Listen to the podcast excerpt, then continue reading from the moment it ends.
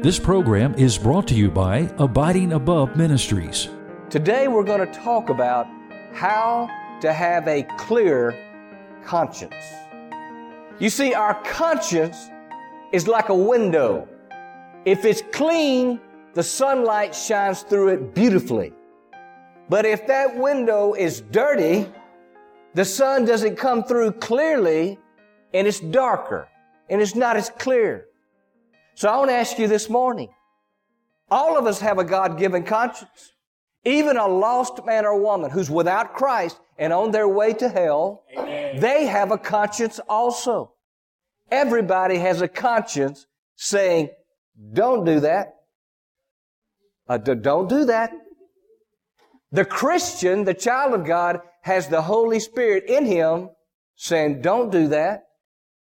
Do this instead. This will harm you. This will bless you. The person who doesn't have the Spirit of God in them, they don't hear from the Holy Spirit. Amen. But they do have a conscience that tells them right or wrong. They know it. And they go against it. All of us are tempted to go against it, even as Christians. What happens when our conscience is defiled? What happens when our conscience is seared.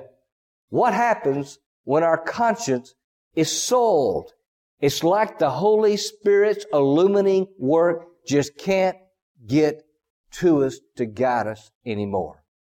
And you know what happens? Our life becomes a life instead of mercy and blessedness from God, our life becomes a calamity because we have a defiled conscience. Listen to what Paul said to Timothy in 1 Timothy chapter 1 verse 18 and also 19.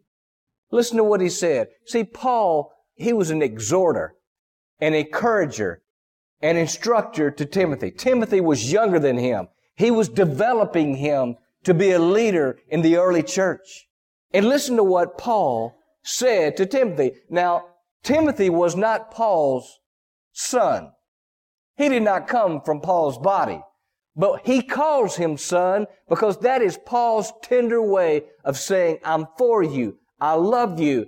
I, see myself as older and you're younger and I want you to be successful. I want to protect you, guide you, train you, disciple you.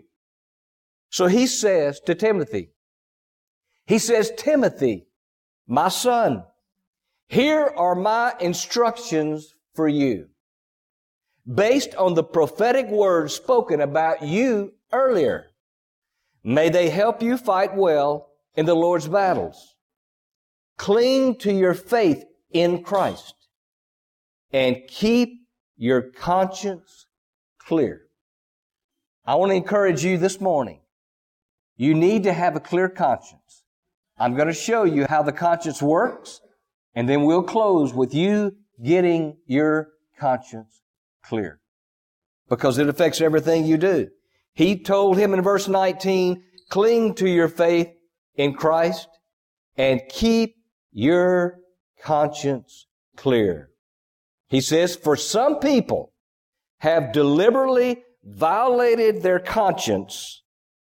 As a result, their faith has been shipwrecked. Some of you know exactly what that is. You know, Paul was shipwrecked one time, maybe more than once, but one specific time, he found himself shipwrecked, the ship broken into pieces, that he was floating, hanging on to a piece of wood.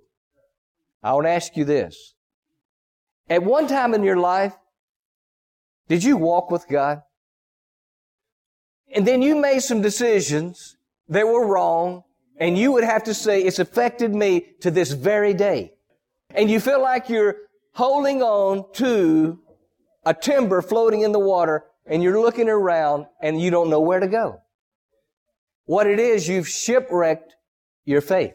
That's what's happened. You've made a decision to go the wrong way and now your life has become a calamity.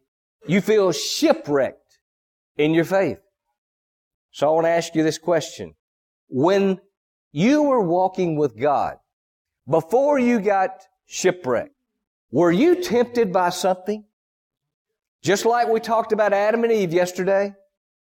Started with a temptation and they went all the way and messed the whole human race up. Let me ask you, were you tempted by something and you gave into it and you say, I remember the day where I was, the person or the circumstances, and my life has never been the same since that day. And it seemed like I have floated on a piece of wood in a big ocean ever since. And now the years have slipped by. I don't know how much longer I'm going to live. And what I thought I would have done, I never did. And now I'm not sure if I have the brain power and the physical health to do what I always thought I would. Shipwrecked. But this is the good news, my friend. You're still alive. And God can do with you in three years what most Christians never do who never miss church. They go and they sleep through church every Sunday. Or they study their Bible backwards and forwards and even the maps, but they never lead one soul to the Lord Jesus Christ. You know what they do? They just float out there on a log and they flounder and God never uses them at all. And so, I want you to think about this. When you were being tempted, was something telling you, don't do that? Don't do that. That was your conscience. And if you were a child of God, that was the Holy Spirit saying, don't do that.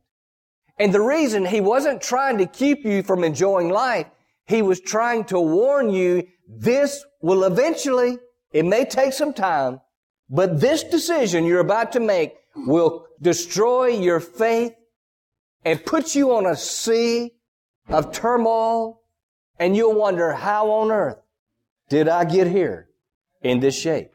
So that's what we're talking about this morning. How to let God guide you. How to clear your conscience. Because Paul clearly told Timothy, he says, cling to your faith in Christ and keep your conscience cleared. For some people have deliberately violated their consciences. As a result, their faith has been shipwrecked. As God's children, when we do something wrong, we get an uneasy feeling deep down inside. This is the Holy Spirit speaking to you through your conscience. Even a person without Christ has a God-given conscience that tells them when they've done wrong. And so if we're going to enjoy ongoing sweet fellowship with God and to have a good relationship with others, we have to have a clear conscience. The apostle Paul said in Acts chapter 24 verse 16, talking about himself, the same thing he exhorted Timothy to do, talking about himself, he says, I myself always strive to have a conscience without offense toward God and man. So I want to ask you this morning, this very day, to begin to have a clear conscience. And from this day forward, I want to encourage you to strive every single day to say, is there something between me and God? Is there something between me and another person? If it is, I'm going to deal with it as soon as the Holy Spirit makes me aware of it in my conscience. If you live that way, you'll have a clear conscience and you'll be bold in the things of God. You see, a clear conscience is that inner freedom of spirit that comes from knowing that you're right with God and that you're right with other people. You see, there is the Godward aspect. We must be right with God. We must know in our heart that there is nothing between God and me. And there is the manward aspect. We must be right with our fellow man. We must know that we have made things right with others so that no one can point their finger at us and say, you did me wrong and you never came and asked me to forgive you. So I want to ask you, is there someone in your life today? And you would have to say, I admit I did her wrong. I admit I did him wrong. Maybe it was your grandparents who tried really hard to help you, or your mom and dad, or maybe it was a brother or a sister, or maybe it was your first wife, or maybe it was a girl that you got pregnant, but you never married her. And she's had to raise their children on her own. I've done her wrong. Or maybe you've done a man wrong. Maybe you enticed him and you never should have done that. And you know it. We need to go to people and say, I was wrong. I should not have done that to you. Will you forgive me? I'm sorry. And just get it over with. You may have a son that doesn't know you that well, or a daughter, and they're trying to make it and they're having a hard time, and they're little. And they're looking around at this big world, and they feel like little children all lost because dad's not there or mom's not there. Go to them and say, I'm sorry. From this day forward, I'm going to do better. I'm going to be your dad. I don't know how, but I'm going to be your dad. I'm going to be your mom. I'm going to learn how. I'm going to come off of this substance that's holding me like a vice and holding me down. And I want to be loved and I want to be able to love others and then tell them what God's been doing in your life. It's the most beautiful thing in the world. I want to encourage you today when you leave here that your conscience will be cleared. And so we have to remember when we have rejected our conscience, that we have shipwrecked our own lives. And we must remember this. If we don't have a clear conscience, we won't think correctly, we won't act correctly, we won't feel correctly. You know, a lot of people want to blame their family on their problems. But you know, a family can't cause problems. A nation can't cause problems. A local church can't cause problems. It takes individuals in a family to cause problems. It takes individuals in a nation to cause problems. It takes individuals in a local church to cause problems. The nation didn't cause the problem. The family didn't cause the problem. The local church did not cause the problem. Problems can only come from human beings within those structures. You know, if we're not careful, we'll blame everything on the nation, everything on the family, and everything on the local church. Instead of saying, no, it was individuals that caused all the problems. Is that not right? Individuals cause problems, and, and many individuals causing many problems causes big problems worldwide. And so, mistakes and sins are made by individuals. You and I sin one at a time. We sin one at a time. And you know what? Jesus Christ came to die for all of our sins. So, we can ignore or we can listen to God speaking to us through our God given conscience. But if your conscience is defiled, if the window of your conscience is dirty, the light can't shine through clearly and it darkens the whole inner man. Have you ever noticed sometimes we pray to God and we say the same thing over and over again? Have you ever noticed that? You think back on your prayer life. I think back on my prayer life. God, will you forgive me of this? And then you think, you know, I asked him that yesterday. You know what? Even the day before yesterday, I asked him the same thing the same way. And you know what? The day before that, sin, confess. Sin, confess. Sin, confess. Sin, confess. Sin, confess. Sin, confess. You know what? Here's a danger. Listen to me. Some people think that they're getting forgiveness as they sin, confess. Sin, confess. And they begin to feel proud of how often and how long they ask God to forgive them. But the Bible clearly tells that Jesus Christ died for all sins one time, eternally, forever. But this is the problem. Why would somebody sin, confess, sin, confess, Sin, confess. Why would they do that every single day? This is the reason. I love you, so listen. It's because they've never repented. In other words, I feel better now that I've confessed my sins and asked God to forgive me and then go do the same thing within 30 minutes. You know what? You know what true repentance is? I'm walking this way and I say, no more. I turn and put my back to it and I walk this way from this day forward. And I keep going this way. I do not go back. That's true repentance. And that clears the conscience. This is the danger, especially here in these southern states.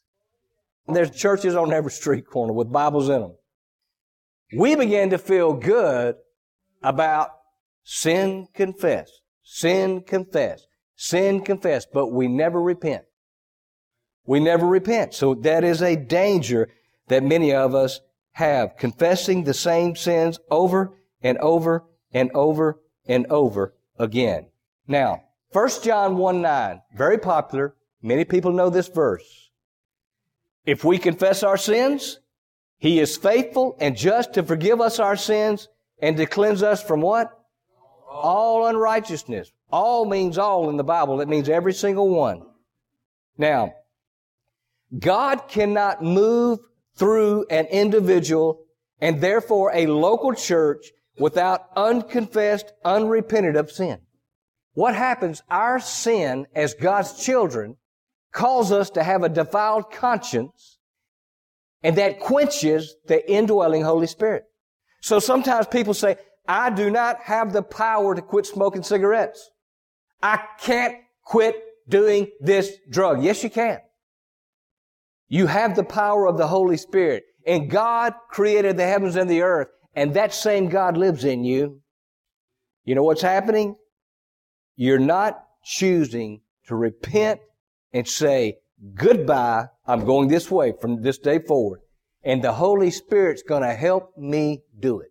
That's the problem. And so we keep going back to the same old thing over and over again. And so we have to ask ourselves this question. Do I have genuine repentance? A turning away from known sin?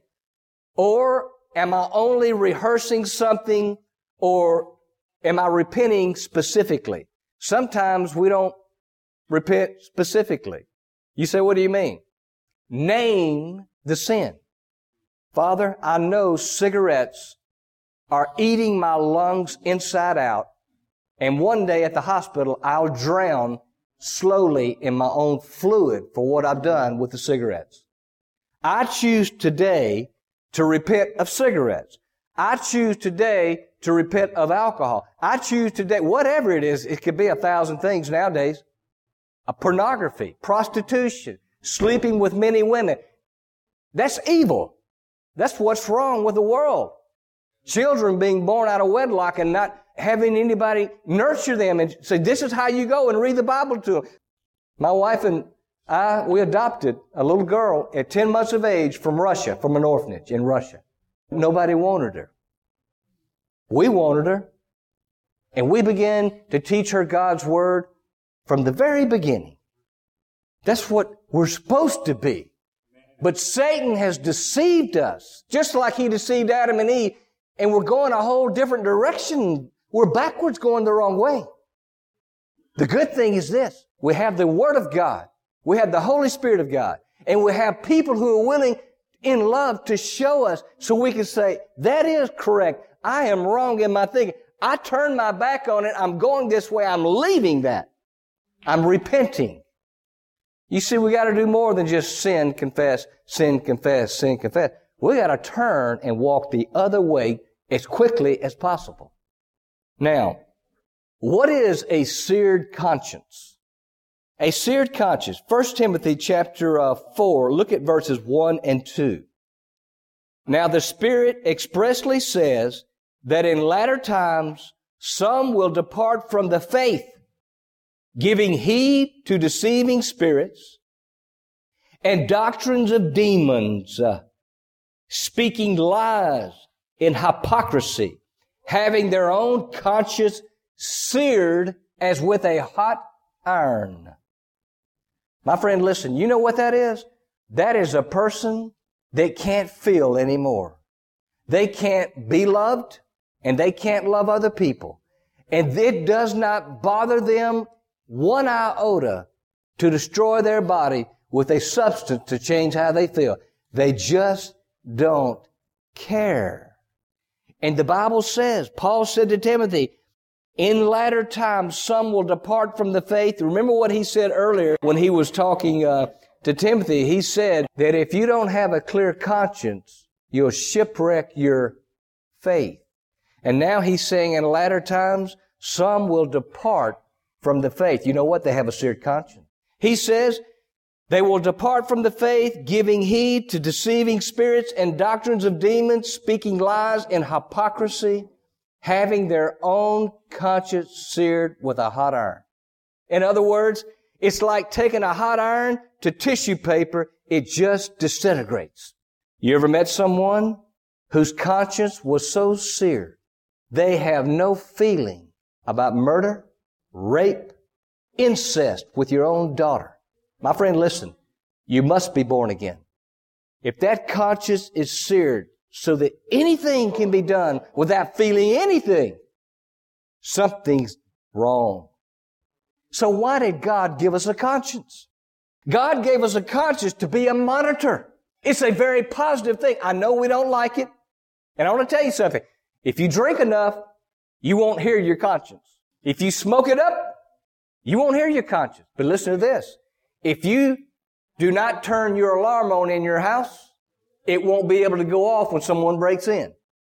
How's that going to work out for you? If you take in a substance to make you feel differently because you don't like the way you feel because of the way you think, mark it down. You're going to sear like a hot iron your conscience. It's not going to bother you. So a conscience may bother you and you think, I wish it would go away. But it's actually the best thing that could be happening to you. It's saying, don't do that. Uh, don't do that. Don't do that. I minister in prisons. And these inmates tell me all the time, if I had just listened to God when I was walking up to that house to kill that man, and he was telling me, no, no, no, no. And I stepped him down and now I'm here for life. I, I hear this and I've seen this over and over again. Why did God give us a conscience? To monitor attitudes and actions before they take place and even after they have occurred. Our conscience is like a radar that detects things that are coming into our lives. The conscience helps us understand and see God's will personally. God's will in our church, God's will in our nation, and the present world system we live in, our conscience helps us discern what's really going on and what to do about it. I talked to a man just two nights ago, and he's in a corner. He may lose a great job. And this is what he told me. I dropped out of church years ago, and it has bothered me every day since. And in my mind, I kept thinking, I'm going to get back in. I'm going to begin to walk with God. I'm going to begin to read my Bible again. He said, I've been saying that inwardly, silently, year after year, and now 25 years have gone by and I'm still not even thinking about gonna go. And now I'm in a corner. I've come to you, Pastor, and I'm wanting God to help me. You know what I told him? I said, I love you, so listen. God's been trying to help you 25 years. He's been saying little things, but you keep putting it down, putting it down, putting it down. And now the decisions he's made got him in the corner. He cannot blame anyone.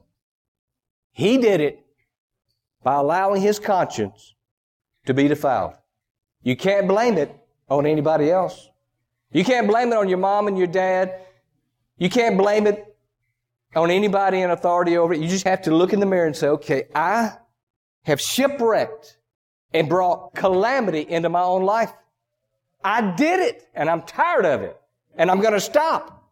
And so our conscience is like a radar that detects things that are coming into our life. So what is a seared conscience? It's a person who denies and rejects the alarm of the conscience. Eventually, they cannot hear the alarm of the conscience anymore. It is seared. A seared conscience is the result of a continuous telling God no, a continuous ignoring the still small voice of God. That's what it is. Now here are seven steps that lead a person to having a seared conscience. The first one is this. We are convicted. The Holy Spirit convicts us. When the Spirit of God lives in you and you willfully sin, the Holy Spirit convicts you and reveals to you that you've sinned. So we feel convicted. And the second thing is this. We feel condemned. Now I know as God's children, there's no condemnation for those who are in Christ Jesus. I completely understand that and I can teach it. But listen to this. The conviction intensifies and the Holy Spirit brings about a feeling of condemnation. Positionally, if you're a child of God, you're no longer under condemnation because you're in Christ. But in your emotions, where you feel, you feel in your emotions condemned. Positionally in Christ, you're not condemned. But in your emotions, you are feeling condemned. And then the third thing is we struggle. When you have sinned, you are convicted by the Holy Spirit, you feel condemned, and then you begin to struggle. And the struggle eventually comes to agonizing. And the reason you do not deal with it immediately, this is the reason. Galatians 5:17. Listen to this. For the flesh lust against the spirit, and the spirit against the flesh, and these are contrary to one another so that you do not do the things that you wish.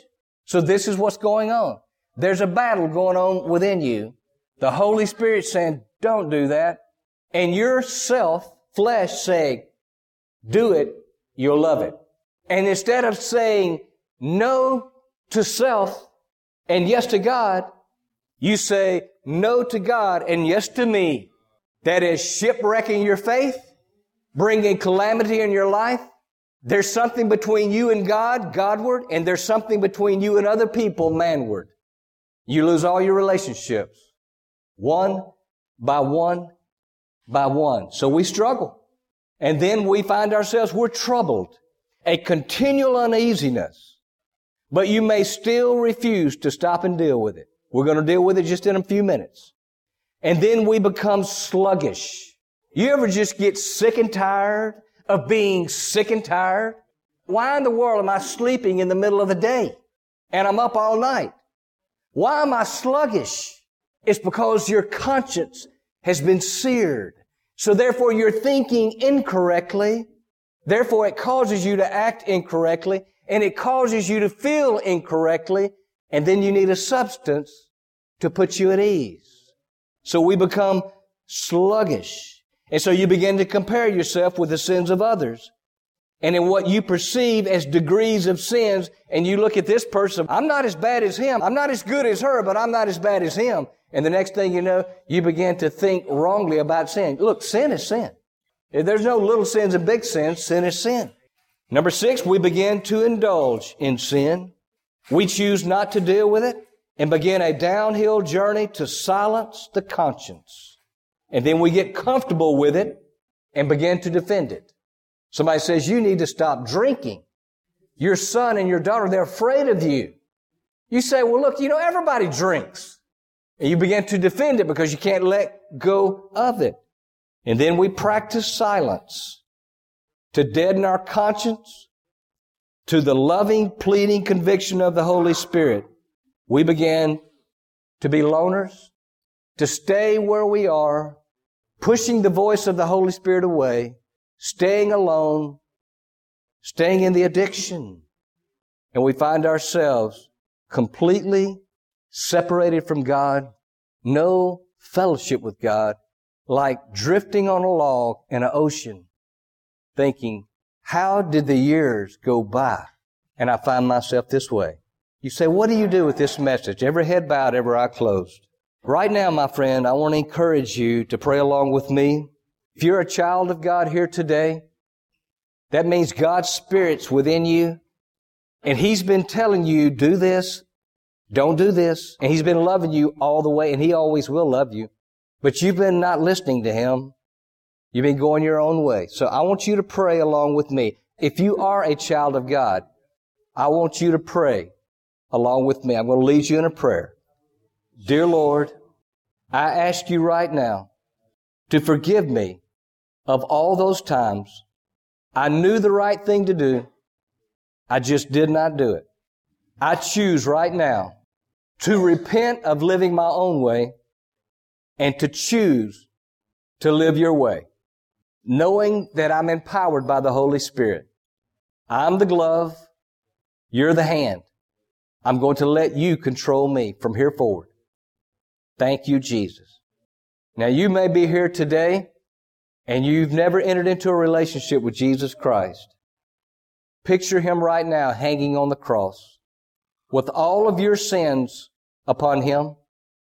Hear him cry out, My God, my God, why hast thou forsaken me? See him there now on the cross with all of your sin, past, present, and future. He's hanging there and he's completely dead, having paid the price that you owed. He was your substitute. He did it for you and he did it as you. Ask him right now to come into your heart and save you. You can pray with me right now. Dear Lord, I know I'm a sinner. I know I need a Savior. I put all my trust in this fact alone. Jesus Christ died for me personally. I believe that with all of my heart. I ask you now to come into my heart and save me. Thank you now for saving me. In Jesus' name I pray. Amen. You've been listening to Abiding Above Ministries with Chris Hodges. If you would like Chris to speak at your church or event, please go to our website, abidingabove.org. God bless you and make you a blessing.